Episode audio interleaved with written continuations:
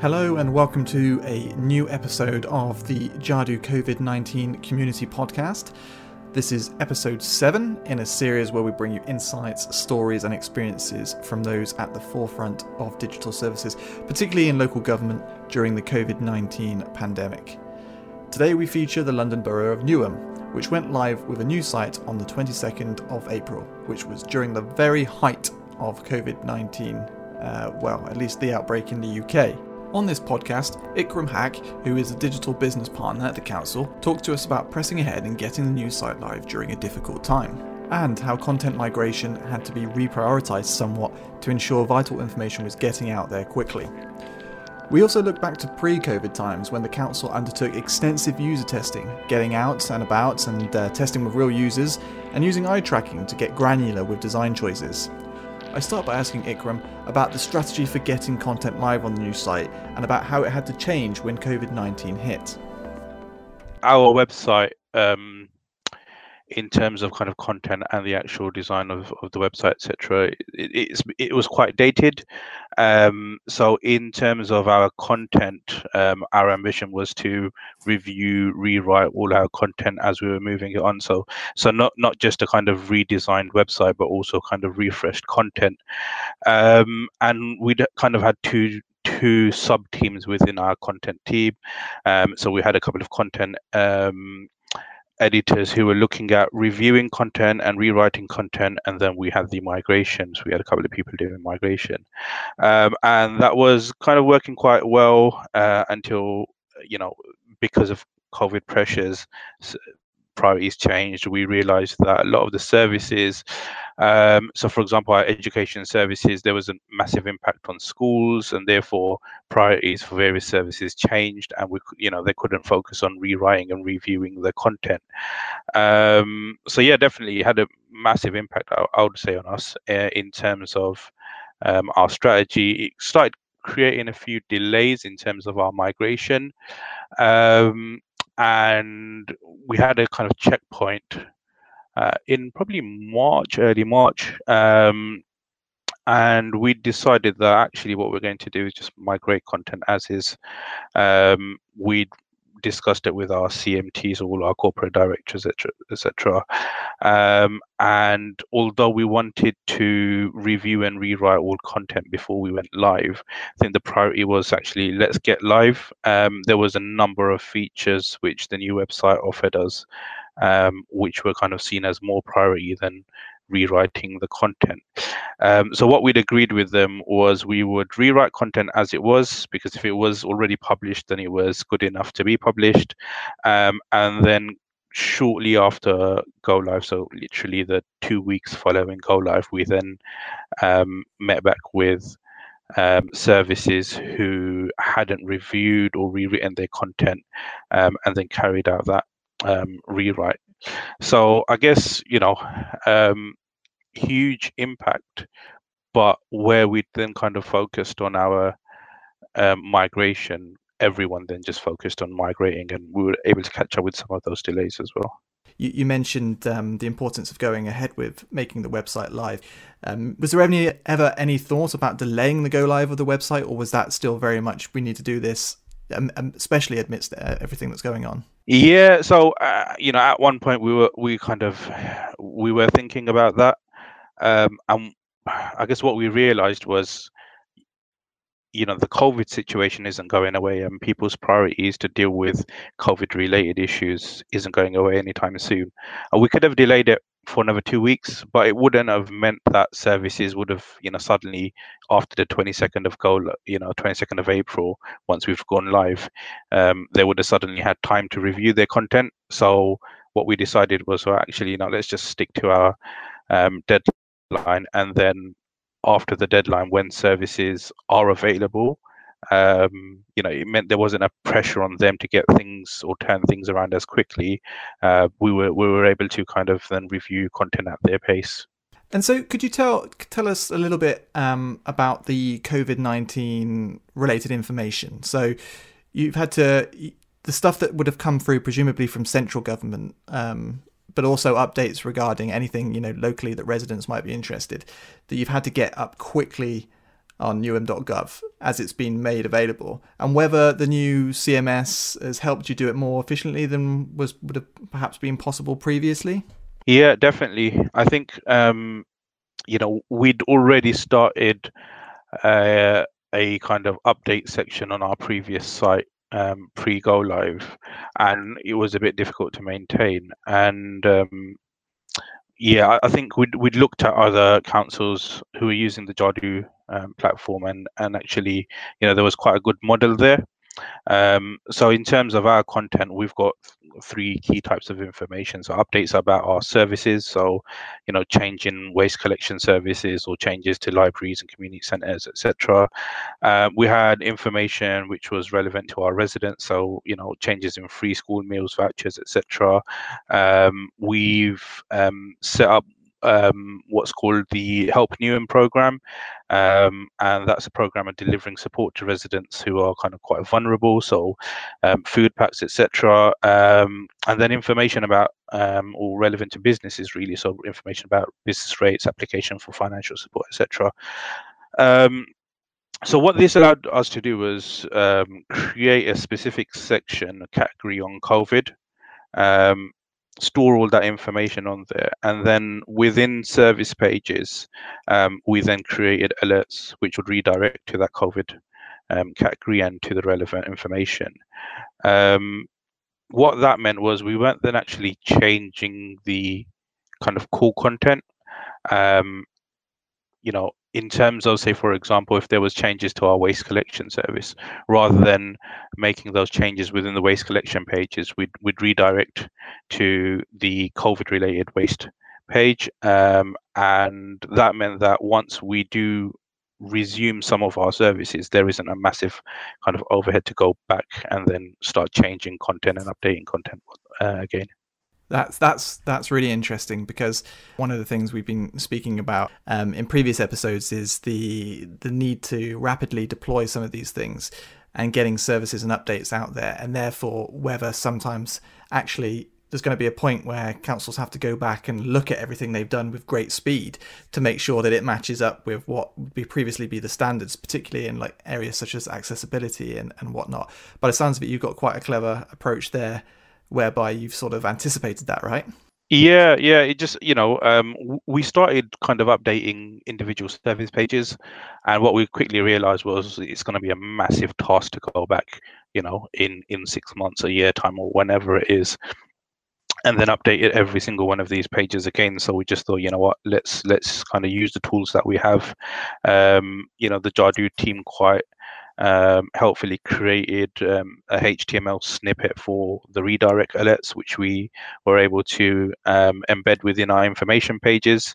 Um, and that just meant that actually, if, if you're, you know, a lot of the traffic comes via Google or search engine. If you're taken directly to an information page, you know, there's still that alert there that says actually, you know, go into our COVID section to find the latest information what, what I was hoping to uh, to go back to actually is a, a, little bit of time before all of this uh, COVID nineteen started, because I know when you were looking into the design of this that the the council carried out well extensive user testing during the design of the new site, including at the the council offices, I believe, and also at the library.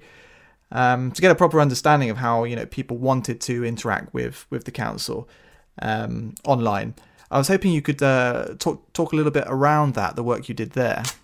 Yeah, I, think kind of you know resident focus services um, is kind of one of our key principles, um, not just within our digital strategy, but you know the strapline for our council is people at the heart of everything we do, um, and we really kind of wanted to bring that out. And so for digital, you know, it's user-centered design, making sure that um, we're listening to the people that use our website because ultimately you know if they don't find it useful they're not going to use the website um, and it will just result in more calls to our contact center etc um, and one of the kind of key drivers i guess for our, our um, you know this project and our upgrade to the website was voice of the customer survey that we carried out a couple of years ago. Um, and and that kind of led to you know us reviewing our website web platform and the design and we wanted to continue that. Um, and we started off um, at the early stages, um, we, we, we kind of held sessions within our libraries and um, we just showed people different websites, and we kind of said, look, what type of website would you use? What what are the features? And and um, you know we we got a good understanding of what was important to our residents. And um, you know we wanted to continue that throughout. Um, so at each phase of the design um, process we made sure that we carried out testing with um, not only you know we, we we looked at libraries because there was there were a lot of older people that were uh, using kind of do it online or uh, courses or people that um, didn't have english as a first language who were who were attending the do it online courses. And you know it meant that we can kind of interact with um, that group of people. Um, but we also um, attended youth centres to engage with our young residents to understand what they use it for. So a lot of people um, use online or use the website on behalf of their parents and etc. Um, we'd also engage with people with accessibility needs arranged through our co-production service and we just wanted to make sure that at every stage um, of the design we actually took their feedback into into account. Um, we'd also um, engage with colleagues within the council because ultimately it's their website that their services that they're trying to um, offer through the website. So it's important we engage them as well. Brilliant, and and I understand one of the things you did as part of that testing um, was the was the eye tracking, and uh, and things got pretty pretty granular from, from, what I understand. There was there's an example of uh, how I believe you experimented with how people interact with a pay apply uh, report widget and found that moving its posi- position ever so slightly on the homepage better attracted the gaze and led to a 20% uh, increase in residents interacting with it. And it's it's an incredible detailed approach really to the design that one that I guess once once multiplied across design choices greatly greatly improves the overall user experience. And I was I was just hoping really you could talk a little bit about well that that that that really impressive level of uh, attention to detail I guess. Yeah, I think through some of our kind of high level design research and engagement that we did with residents what what we'd realized was it wasn't just about okay what you're using the website for and it was kind of some of those you know detailed things that had a massive impact on people. Um, you know we'd we'd looked at the an- analytics when we were designing um, or during the early stages of the design process and, and and it told us certain things. You know an example you know we, we looked at the pay apply report but another example is um, the a to z. Um, so you know the analytics told us that the a to z wasn't really used much compared to overall site traffic. Um, and we'd kind of made an early decision that we won't use the A to Z. Um, throughout that research um, or, or that engagement, you know, some of the people who aren't as digitally savvy, if you want to call it that, you know, people don't always land on um, information pages or directly onto information pages via Google. A lot of a lot of our residents um, use the homepage, and what we you know through through kind of talking to them, what we found out was actually the A to Z was quite important to them because you know they're not too familiar with search functionality, etc.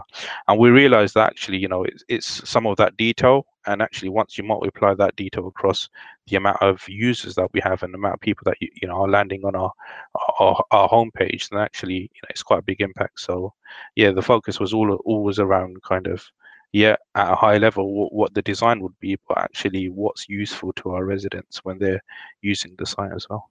Yeah, because one thing with the with local authorities and councils, I guess, is a, a, unique design element is that they have to serve and, and appeal to so many people, right? It's not like uh, residents can go to I don't know a, a competitive council. It, you know, they've got this one place they need going, and you're you're serving a, a really broad variety of people.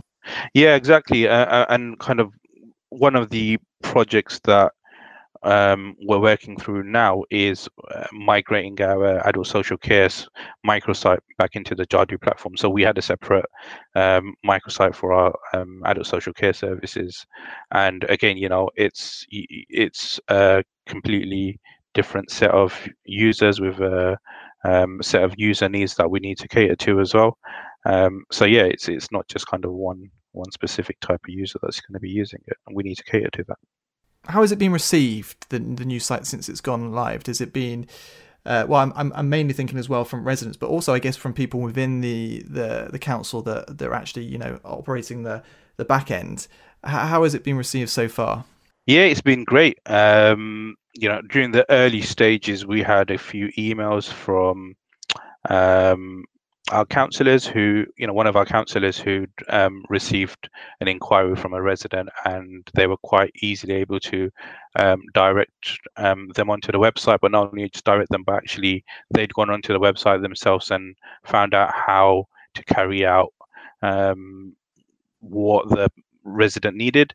Um, so yeah, we, we've received some good good feedback from residents, from councillors, from colleagues as well. So um, not just the website, but also the kind of backend CMS. Um, we have a separate team who manage the um, content uh, during business as usual. Um, and they found it quite easy to, to, you know, features such as updating news and events feeds, etc. Um, yeah, it's been positive.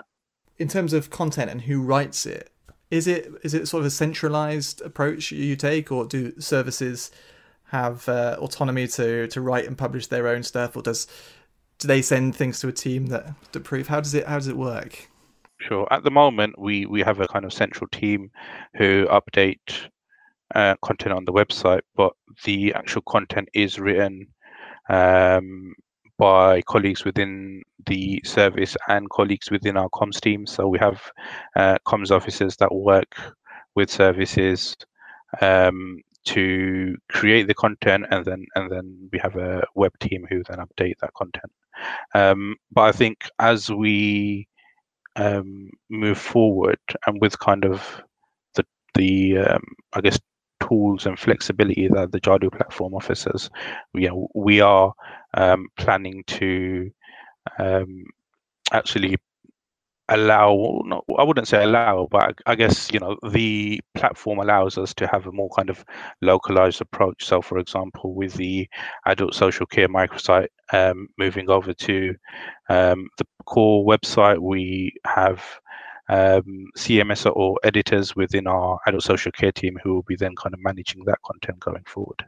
And how was that um, i'm thinking when we were talking at the beginning of the conversation about when you sort of had to prioritize which services were being updated when COVID nineteen originally hit. Did you have uh, you know different services needing to get different things up online and had to prioritize a little, or was it kind of you guys were suddenly really busy having to uh, to help different services getting things on online, or how how did you manage that? Um, yeah, it was quite difficult because uh, again, you know, we had the old website which was still running. Um, we had a you know we've got a web team who managed that content and you know a lot of services that were updating um, their content were updating it on the old website and we had to make sure that was then in sync with um, the new website for when we went live. Um, and then in terms of kind of post go live we've merged our, both teams for a few months just to make sure that we've you know got that added level of support um, or they've got that added level of support really. So in terms of the project team and the content editors from from the project team, they're now working with um, the web team um, to make sure that you know we can kind of get content up quite quickly. And I appreciate this is a massive question, um, but what what's next for for you at the council? I imagine you know content publishing remains incredibly important as we as we come to this next phase in all of this you know pandemic pandemic stuff what what's on your radar right now what kind of things are you uh, are you focusing on I think in the short term, definitely um, updating our content as as um, services start to remu- resume, I guess, to some sort of normality, if you can call it that. Um, you know, some some of our services that we completely stopped are restarting. So, you know, updating content will be definitely a priority in the short term. Uh, in the long term, you know, we're quite um, we're at the beginning of our transformation journey or digital transformation journey. Um, you know, we've got a program of um, resetting and upgrading some of our major platforms. So the CMS, obviously, we've we've just upgraded. Um, we are upgrading our CRM platform and our intranet site.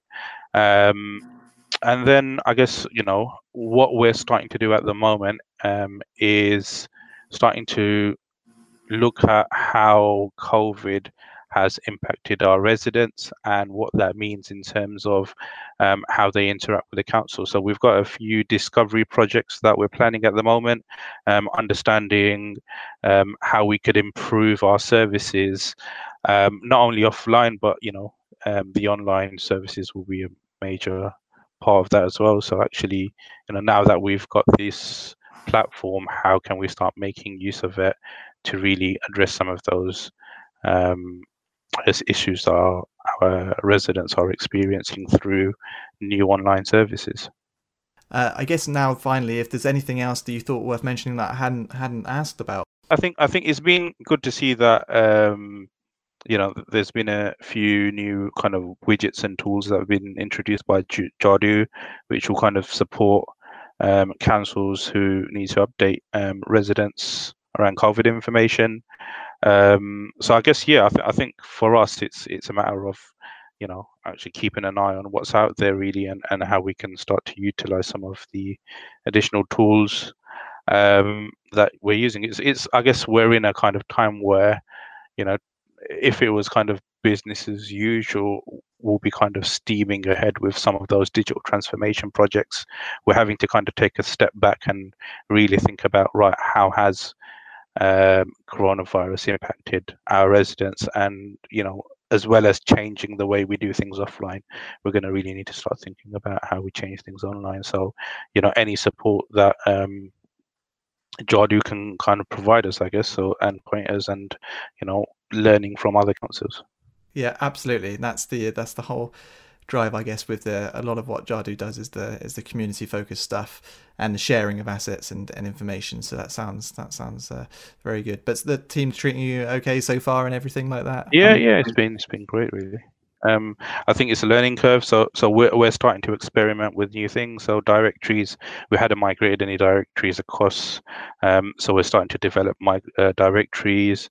Um, so kind of things like the events calendar, etc. We're going to start to plan to use that as you know, uh, like I said, you know, w- all our events pretty much stopped. So all kind of gone digital um, or online, and kind of as we start to plan in more events you know, for the future, we'll start to use things like that. And I guess it's it's going to be a learning curve for us as well. A massive thank you to Ikram for taking the time to speak with me. It is very much appreciated indeed. As I always end by saying, if you work in digital services for local government or in higher education and can spare the time for a chat for this podcast, we'd love to hear from you. You can reach me at austin at jadu.co.uk. So that's A U S T I N at jadu.co.uk. If you haven't already, please check out the COVID 19 community toolbox by heading to jadu.net slash library slash toolbox. That's all for now. Thank you for listening, and I'll catch you on the next episode.